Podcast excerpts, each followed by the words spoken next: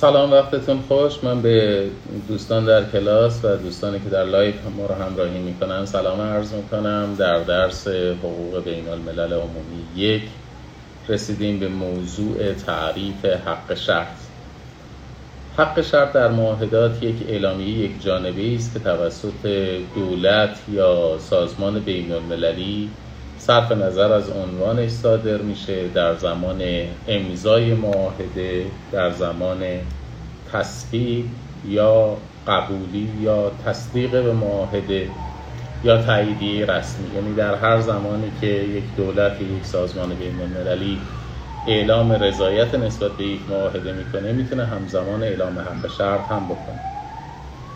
و هدف از اون اعلامیه استثناء کردن یا تغییر دادن اثر حقوقی برخی مقررات مندرج در معاهده در رابطه با کشور یا سازمانی است که داره اعلام حق شرط می‌کنه. حق شرط نسبت به معاهدات متفاوت آثار گوناگونی را هم در پی داره. اعمال حق شرط بر معاهدات دو جانبی قراردادی و معاهدات دو جانبی قانونساز ممکن نیست. همینطور نمی شود نسبت به قواعد آمره حقوق بین الملل اعمال حق شرط کرد. در عین حال اعمال حق شرط در معاهدات چند جانبه قراردادی زمانی امکان پذیره که مخالف موضوع و هدف معاهده نباشه. حق شرط و اعمالش شرایطی داره. حق شرط باید صریح باشه میبایست روشن مشخص و منجز صادر بشه. امکان اعلام حق شرط مشترک هم توسط جمعی از کشورها یا سازمانهای بین المللی وجود دارد. حق شرط البته با توجه به محتواش از, از اعلامیه تفسیری پدیده مستقل محسوب میشه. چون در اعلامیه تفسیری یک عضو معاهده تفسیر خودش رو از معاهده اعلام یک سلسله نکاتی رو در مورد حق شرط میبایست بهش توجه داشته باشید. سکوت معاهده مانع اعمال حق شرط نیست. یعنی اگر در یک معاهده تصریح نشده باشه که آیا امکان اعمال حق شرط وجود دارد یا امکان اعمال حق شرط وجود ندارد. اعمال حق شرط امکان پذیر مثل اعمال حق شرط شوروی و کشورهای سوسیالیستی به مواد 9 و 10 معاهده منع جنسی یا معاهده منع نسل کشی. چون در این معاهدات اعمال حق شرط مسکوت بود و این کشورها اعمال حق شرط کرد. اگر حق شرط منع شده باشه امکان اعمال حق شرط وجود نداره. مثل معاهده 1952 حقوق معلف و مثل کنوانسیون 1982 حقوق دریافت. ممکن هم هست حق شرط نسبت به موضوعات معینی مجاز باشه. این در همه موارد امکان اعمال حق شرط وجود نداشته باشه. کما اینکه معاهده 1950 ژنو در زمینه ماهیگیری و فلات قاره اعمال حق شرط رو در زمینه های معینی مجاز طلب کرد اگر حق شرطی اعمال بشود که از لحاظ حقوقی خلاف موضوع و هدف معاهده باشه اون حق شرط باطل خواهد بود. نظریه مشورتی 1951 دیوان بین المللی دادگستری در قضیه حق شرط معاهده منع ژنوسید به این موضوع تصریح کرده که اعمال حق شرط تحت هیچ شرایطی نمی‌تواند خلاف موضوع و هدف معاهده باشه و در صورت اعلام حق شرطی خلاف موضوع و هدف اون حق شرط باطل خواهد بود. حق شرط نسبت به سند مؤسس سازمان های بین المللی هم منوط به تصویب رکن صلاحیت دار سازمان خواهد. در صورت پذیرش حق شرط تعهدات طرفین تابع حق شرط اعلام شده است. اما در صورت اعتراض به حق شرط حق شرط بی اعتبار و کل معاهده در روابط طرفین لازم الاجرا خواهد بود. مگر اینکه اعتراض به منزله عدم انعقاد معاهده مد نظر باشه. مهلت اعتراض به حق شرط اعلامی بر اساس کنوانسیون 1969 اوریان در زمینه معاهدات دوازده ماه از زمان اعلام یا زمان اعلام رضایت به معاهده هستش. و خود حق شرط و اعتراض به حق شرط هر دو قابل استرداد خواهند. موضوع دیگری که باید بهش بپردازیم آثار معاهدات هستش معاهدات به طور کلی برای طرفین لازم الاجرا هستند و در مواردی آثاری برای اشخاص سالس هم به دنبال دارن نقض معاهده هم اصولا منجر به مسئولیت بین المللی طرفین معاهده میشه. در رابطه با طرفین معاهده یک معاهده نسبت به قوای داخلی قوه مجریه قوه مقننه و قوه قضایی آثاری در پی در خصوص آثار معاهدات نسبت به قوه قضاییه و توجه داشت که معاهدات به خودی خود از منابع حقوق داخلی نیستند و قوه مجریه معمولا با وضع قاعده حقوق داخلی مفاد معاهده را برای نهادهای حکومتی و غیر حکومتی و همینطور افراد لازم اجرا می‌کنه. در ایران هم این فرایند با امضای معاهده و انتشار و انقضای مهلت بعد از انتشار معاهده محقق خواهد شد. معاهدات نسبت به قوه مقننه هم آثاری دارند. قوه مقننه میبایست اقدامات قانونی لازم رو برای اجرای معاهده انجام بده. از جمله تصویب قوانین جدید نسخ قوانین موجود اصلاح قوانین موجود یا گشایش اعتبار مالی لازم برای اجرای معاهده از جمله زمانی که لازم هستش. به موجب یک معاهده مؤسس حق عضویت در سازمان بین المللی پرداخت میشه. همونطور که عرض کردم معاهدات نسبت به قوه قضاییه هم آثاری دارن.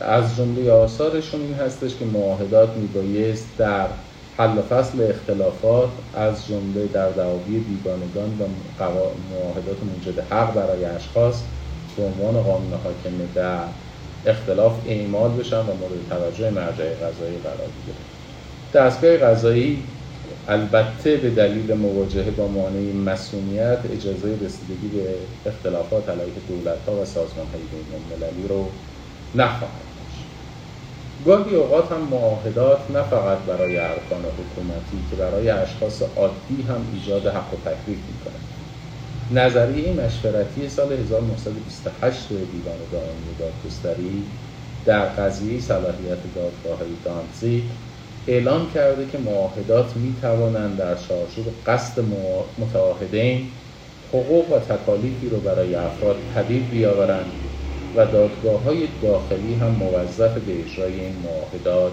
هستند. پس بنابراین معاهدات ممکن است مستقیما ایجاد حق و تکلیفی برای اشخاص خصوصی هم بکنه. سوال دیگه ای که مطرح میشه این هستش که آیا این امکان وجود داره که معاهده برای اشخاص سالس یعنی برای دولت ها و سازمان هایی که عضو معاهده هم نیستن حقوق و تعهدات ایجاد بکنه؟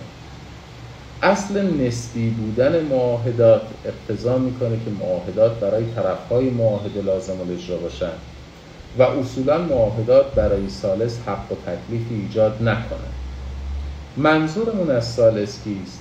سالس اون تابع حقوق بین الملل است که طرف معاهده یا طرف متعاهد نیست. یعنی معاهده را امضا نکرده یا به عضویت معاهده در نیامده.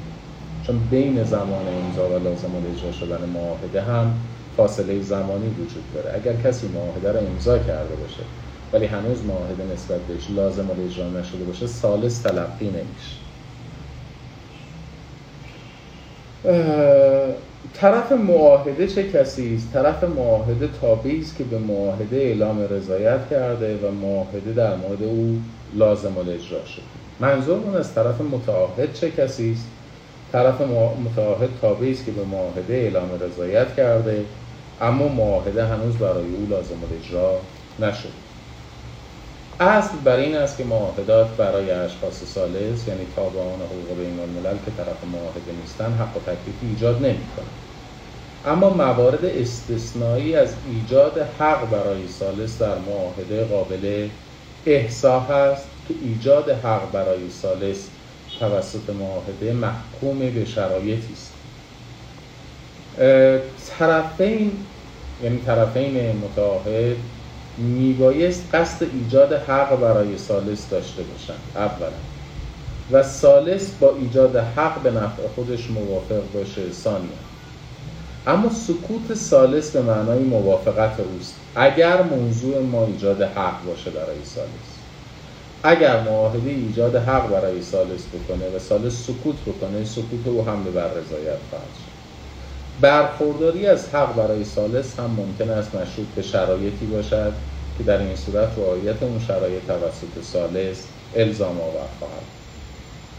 القای حقی که برای سالس به موجب یک معاهده ایجاد شده بدون رضایت سالس ممکن نیست مگر اینکه قصد طرفین از ابتدای ایجاد حق برای سالس به این تعلق گرفته باشه که در هر زمان در واقع حق قابل استرداد هستش.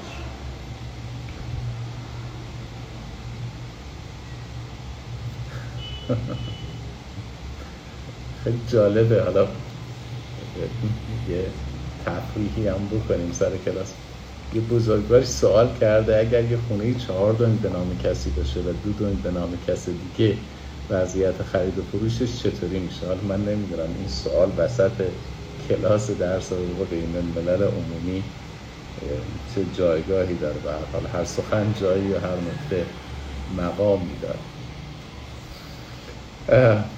اگر عضو یک معاهده بودید می‌تونستم جوابتون رو بدم ولی فعلا موضوع بحث ما در واقع املاک مشاع نیست. خواهی می‌کنم که الان قادر به پاسخ نیست. بگذاریم بعضی وقتا سوالاتی که توی این معروف اینستا میاد سوالات جالبی. در مورد ایجاد تکلیف برای سالس ایجاد تکلیف برای سالس هم شرایطی داره. ایجاد تکلیف برای سالس منوط به این هستش که طرفین قصد ایجاد تکلیف برای سالس داشته باشن و سالس هم کتبا و صریحا رضایت به ایجاد تکلیف بده. این تفاوت ایجاد حق برای سالس و ایجاد تکلیف برای سالس. اونجایی که قرار هستش حقی برای سالس ایجاد بشه کافیست که عرض بکنم خدمتتون که سالس سکوت بکنم. اما اگر قرار از تکلیفی برای سالس ایجاد بشه ضرورت دارد که سالس به صورت کتبی حتما اعلام رضایت بکنه. القای تکلیف سالس هم بدون موافقت سالس ممکن نیست مگر اینکه از همون ابتدای انعقاد معاهده قصد طرفین این بوده باشد که برای سادس ایجاد تکلیف می کنند و اون تکلیف رو در هر زمانی که تمایل داشته باشن اجازه اسقاط داد گاهی اوقات معاهدات برای سالس ایجاد حقوق و تکالیفی می کنند از طریق سازوکارهای خاص مثل معاهدات متضمن قید الحاق یا معاهدات متضمن قید ملل کاملت الوداد یا معاهدات قانونساز یا معاهدات مؤسس تابعان جدید. یا منشور ملل متحد یا معاهدات منعقد توسط سازمان های هر کدوم از اینها رو جداگانه باید با هم دیگه بررسی کنیم. منظور از معاهدات متضمن قید الحاق چیه؟ الحاق یکی از روش های اعلام رضایت هست که به موجب اون سالس به دولت متعاقد یا طرف معاهده بدل میشه. امکان الحاق به یک معاهده منوط به پیشبینی در معاهده یا منوط به توافق بعدی است. الحاق هم ممکن است باز باشد مثل منشور ملل متحد یا بسته مثل اتحادیه عرب الحاق هم ممکن است مشروط باشد مانند منشور ملل متحد و یا اساسنامه ناتو که منوط کرده است در بعضی از موارد رعایت شرایطی که شورای امنیت مقرر کرده. و یا ممکن است الحاق غیر مشروط. معاهدات متضمن شرط ملل کاملت الوداد هم می توانند ایجاد حقوق و تکالیف برای سالس بکنند این معاهدات موضوعاتی مثل امور بازرگانی، امور کنسولی، کشتیرانی، گمرکی، اقامت و رفتار با بیگانگان تعارض قوانین و یا مالکیت صنعتی رو در بر بگیرن منظور از شرط ملل کاملت الوداد چیه؟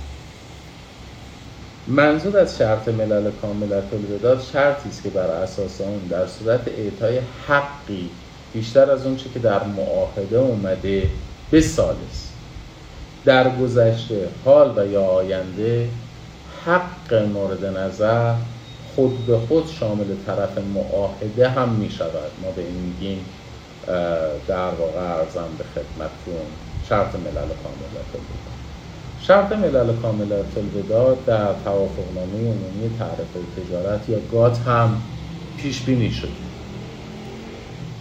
به موجب اون امتیازات اعطایی به یک محصول خاص در رابطه با یک کشور شامل تمامی محصولات مشابه در رابطه با همه اعضا هم میشه. این شرط عینا در موافقتنامه نظام ترجیحات بازرگانی بین کشورهای در حال توسعه یا GSTP و موافقتنامه نظام ترجیحات بازرگانی بین کشورهای عضو سازمان کنفرانس اسلامی هم آمده است. شرط ملل کاملت الوداد تابع حقوق بین الملل عرفی است و البته محدوده ای دارد شرط ملل کاملت الوداد شرط ملل کاملت الوداد این امکان رو داره که شامل معاهدات امتیاز دهنده گذشته حال یا آینده باشد و استناد به شرط ملل کاملت الوداد تا جایی امکان داره که معاهده امتیاز دهنده هم کماکان به قوت خودش باقی است. دیوان بین المللی دادگستری در سال 1952 در رأی قضیه حقوق اتباع آمریکایی در مراکش اعلام کرد که وقتی معاهده امتیاز دهنده اعتبارش رو از دست میده دیگه امکانی برای استناد به شرط ملل کاملت الوداد وجود نداره. و استناد به شرط ملل کاملت الوداد به عنوان یک شرط فرعی قلمداد میشه و اعتبارش منوط به اعتبار قرارداد پای است. بعضی تردید کردند که شرط ملل کاملت الوداد به عنوان استثنایی بر اصل نسبی بودن معاهدات و از مصادیق تعهد به نفع سالس در نظر بگیرند چون معاهده پایه خودش به خودی خود موجد حقی برای سالس تلقی نمیشه. حق کشور مربوطه ناشی از معاهده پایه است و این شرط شرط رجوعه. محتوای شرط رجوع ارجاع یک معاهده به معاهده دیگری است که به صورت مستقل این معاهدات با همدیگه ارتباطی ندارد از جمله استثناءات دیگری که به اصل نسبی بودن معاهدات وارد میشه مسئله معاهدات قانونساز یا عام هست. تأثیر معاهدات قانونساز یا عام بر اشخاص سالس از قواعد عرفی حقوق بین الملل سلسله مجموعی از معاهدات عام یا قانونساز هم احسا شدن. مثل معاهدات تدوین کننده عرف که محتوای این معاهدات عرف است و برای دولت های غیر متعاهد هم الزام آور از جهت محتوای عرفیش که این موضوع خودش مورد تایید معاهده 1969 حقوق معاهدات هم قرار گرفته معاهده هم گاهی اوقات هم معاهدات موجد وضعیت های عینی هستند. مثل معاهدات مربوط به آبراهای بین المللی و معاهدات حقوق بشری. از دیگر استثناءات اصل نسبی بودن معاهدات معاهدات مؤسس تابعان حقوق بین الملل هست. معاهدات مؤسس کشورها از جمله معاهده 1919 پاریس و تأسیس کشورهای لهستان، چکسلواکی، فنلاند، یوگسلاوی، لیتوانی، لتونی و استونی. حالا سوال این هستش که آیا دولت جدید و تأسیس نسبت به معاهده مؤسس سالس محسوب می شود یا نمی شود واقعیت این هستش که وجود یک دولت یک وضعیت عینی است و نه عمل حقوقی ناشی از معاهده. اما در هر حال کشور شناسایی شده نسبت به معاهده سالس هست و تعهدات ناشی از معاهده بر او بار نخواهد شد. معاهدات مؤسس سازمان های بین المللی هم در واقع می توانند ایجاد حق و تکلیف برای سالس بکنند. خدمت جناب آقای عارف هم خیلی سلام عرض می‌کنم خیلی تشکر می‌کنم از لطفشون تأسیس سازمان بین المللی برخلاف وضعیت عینی ناشی از ایجاد یک دولت کشور یک عمل حقوقی ناشی از معاهده تلقی میشه.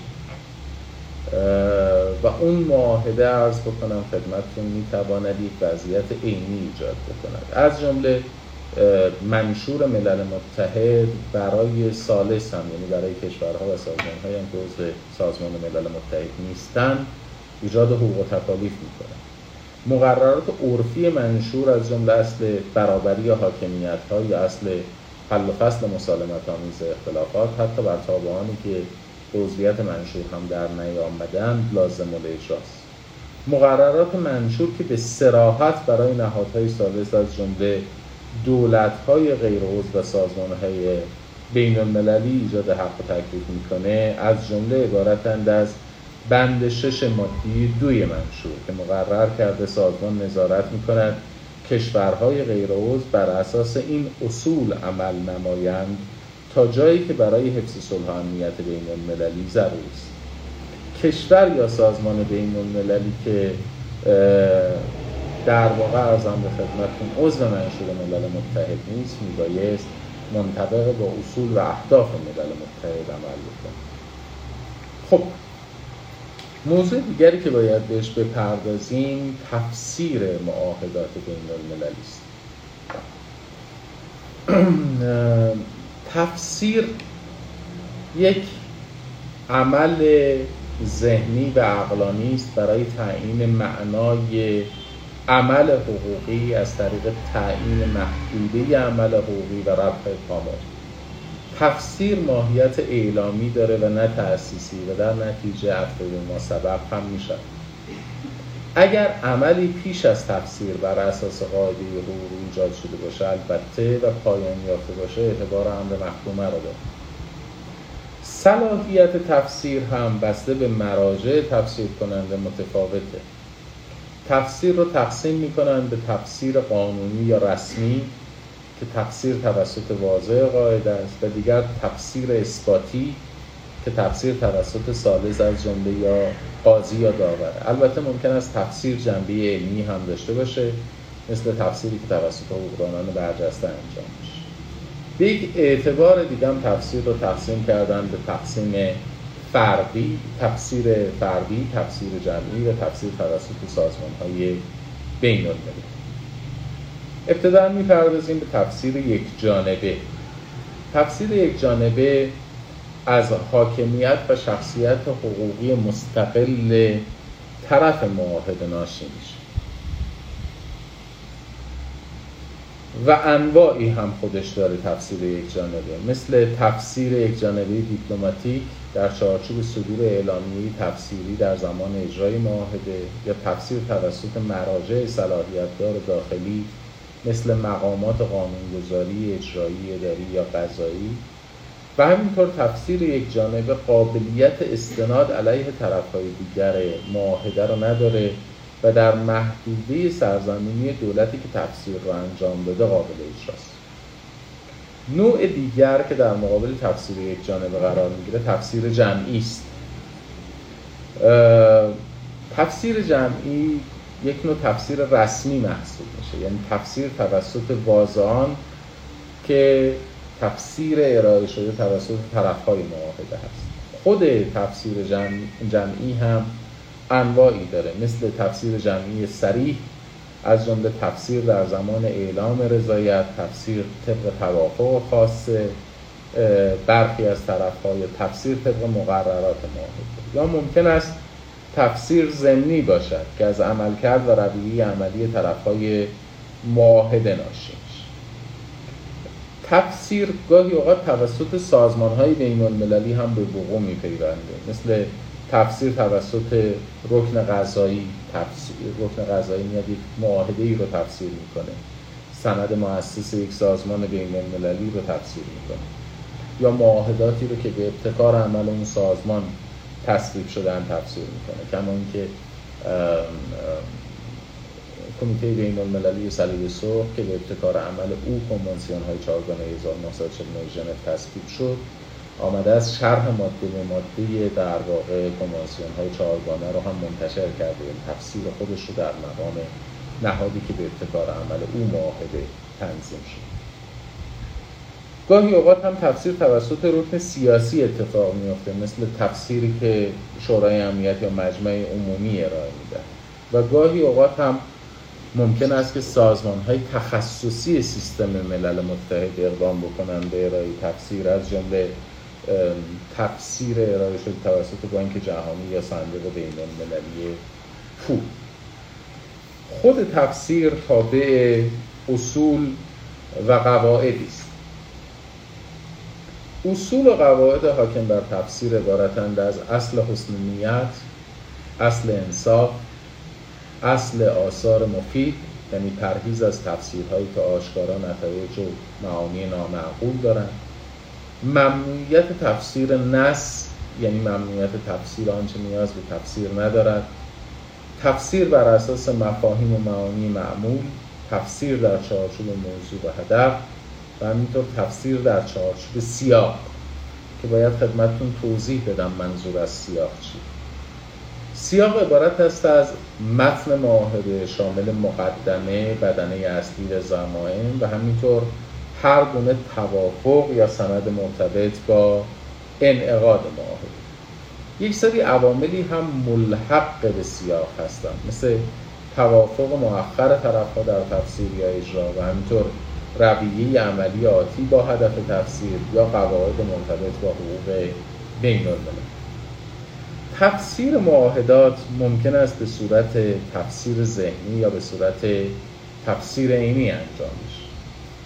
تفسیر ذهنی تفسیر بر اساس قصد و نیت مشترک طرفینه که از سیاق و کارهای مقدماتی برداشت میشه. به شرط اینکه این کارهای مقدماتی در راستای تایید معنای سیاق باشه.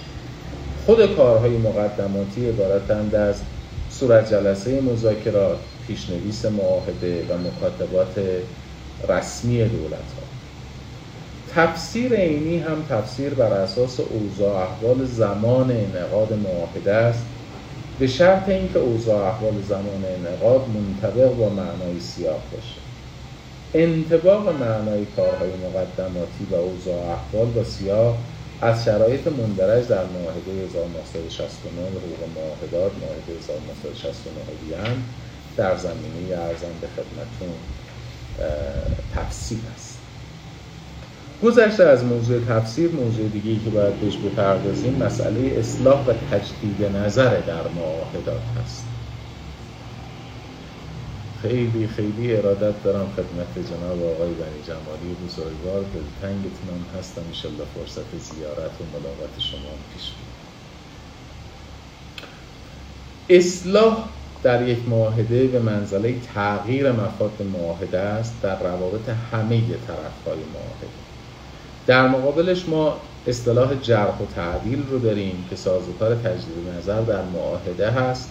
در روابط میان بعضی از طرفهای معاهده اصلاح و تجدید نظر در معاهدات ممکن است با توافق سریح انجام بشه. مثل توافق متعاقب از جمله انعقاد یک معاهده جدیدی که مربوط به معاهده قبلیه که خودش تابع قواعد حقوق معاهدات خواهد بود و یا اصلاح با رعایت شرایط مندرج در معاهده از جمله گذشته مدت زمان خاص مثل مدت ده ساله کنوانسیون 1982 حقوق دریاها چون پیش بینی شده بود.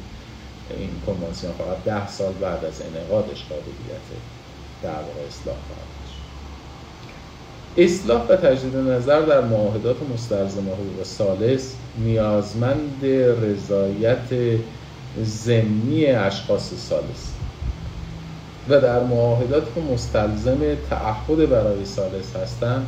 حتما باید رضایت سالس برای اصلاح معاهده اخذ بشد گاهی اوقات هم اصلاح و تجدید نظر در یک معاهده از طریق عرف یا توافق ضمنی اتفاق میفته جایی که عرف مؤخری به وجود میاد یا رویه طرف های معاهده در زمان اجرا مفاد قاعده رو تفسیر می‌کنه. از جمله قدنامه 377 اتحاد برای صلح مجمع عمومی که آمد معنای تعهد اولیه شورای امنیت به حفظ صلح امنیت بین المللی رو تفسیر کرد و مشخص شد که در واقع اگر شورای امنیت نتواند تعهدات خودش رو در زمینه حفظ صلح امنیت بین المللی ایفا بکنه رسیدگی به موضوع در صلاحیت مجمع عمومی خواهد خود اصلاح و تجدید نظر در معاهدات هم تشریفاتی داره. گاهی اوقات اصلاح و تجدید نظر از طریق انعقاد موافقتنامه باز اتفاق میفته به این ترتیب که پیشنهادهای اصلاحی به امین معاهده ارسال میشه. پیشنهادهایی که امین دریافت کرده در اختیار باقی اعضا قرار داده میشه و اعضا مشارکت خواهند کرد در اقداماتی که در خصوص پیشنهاد باید صورت بگیره. در مذاکرات حاضر خواهند شد و متن اصلاحی رو در واقع منعقد خواهند کرد. شرایط لازم الاجرا شدن این اصلاحیه هم تابع شرایط لازم الاجرا شدن معاهده اولیه است مگر اینکه شرایط دیگری در معاهده مقرر شده باشه. باید دقت کنیم که معاهده اصلاحی در روابط پذیرندگان لازم الاجرا خواهد بود و الحاق مفروض به الحاق مفروض به مذارت می‌خوام الحاق مفروض است به اینکه الحاق به معاهده اصلاح شده صورت گرفته مگر اینکه تصریح بشود که در واقع الحاق به معاهده قبل از اصلاح صورت تجدید نظر در معاهدات هم با توافق برخی از طرفها امکان پذیر مشروط بر اینکه خدشه‌ای به حقوق دیگر طرفها یا خدشه‌ای به اجرای معاهده وارد نکنه و با موضوع هدف معاهده هم در تعارض نباشه. خب سرفصل دیگه ای که باید بهش بپردازیم مسئله در واقع شرایط ابطال و نسخ معاهدات هستش که موضوع مفصلی محسوب میشه. بنابراین ازتون اجازه می‌خوام بحث رو در همینجا تمام بکنم. انشاءالله جلسه آینده عرض بکنم خدمتتون که بحث خودمون رو از بطلان اختتام کناره‌گیری و تعلیق معاهدات ادامه خواهیم داد. من live رو تمام می‌کنم. اگر دوستان سوالی داشته باشن در کلاس در خدمتشون خواهم بود. ممنون از توجه شما. خسته نباشید و خدا نگهدار. خب.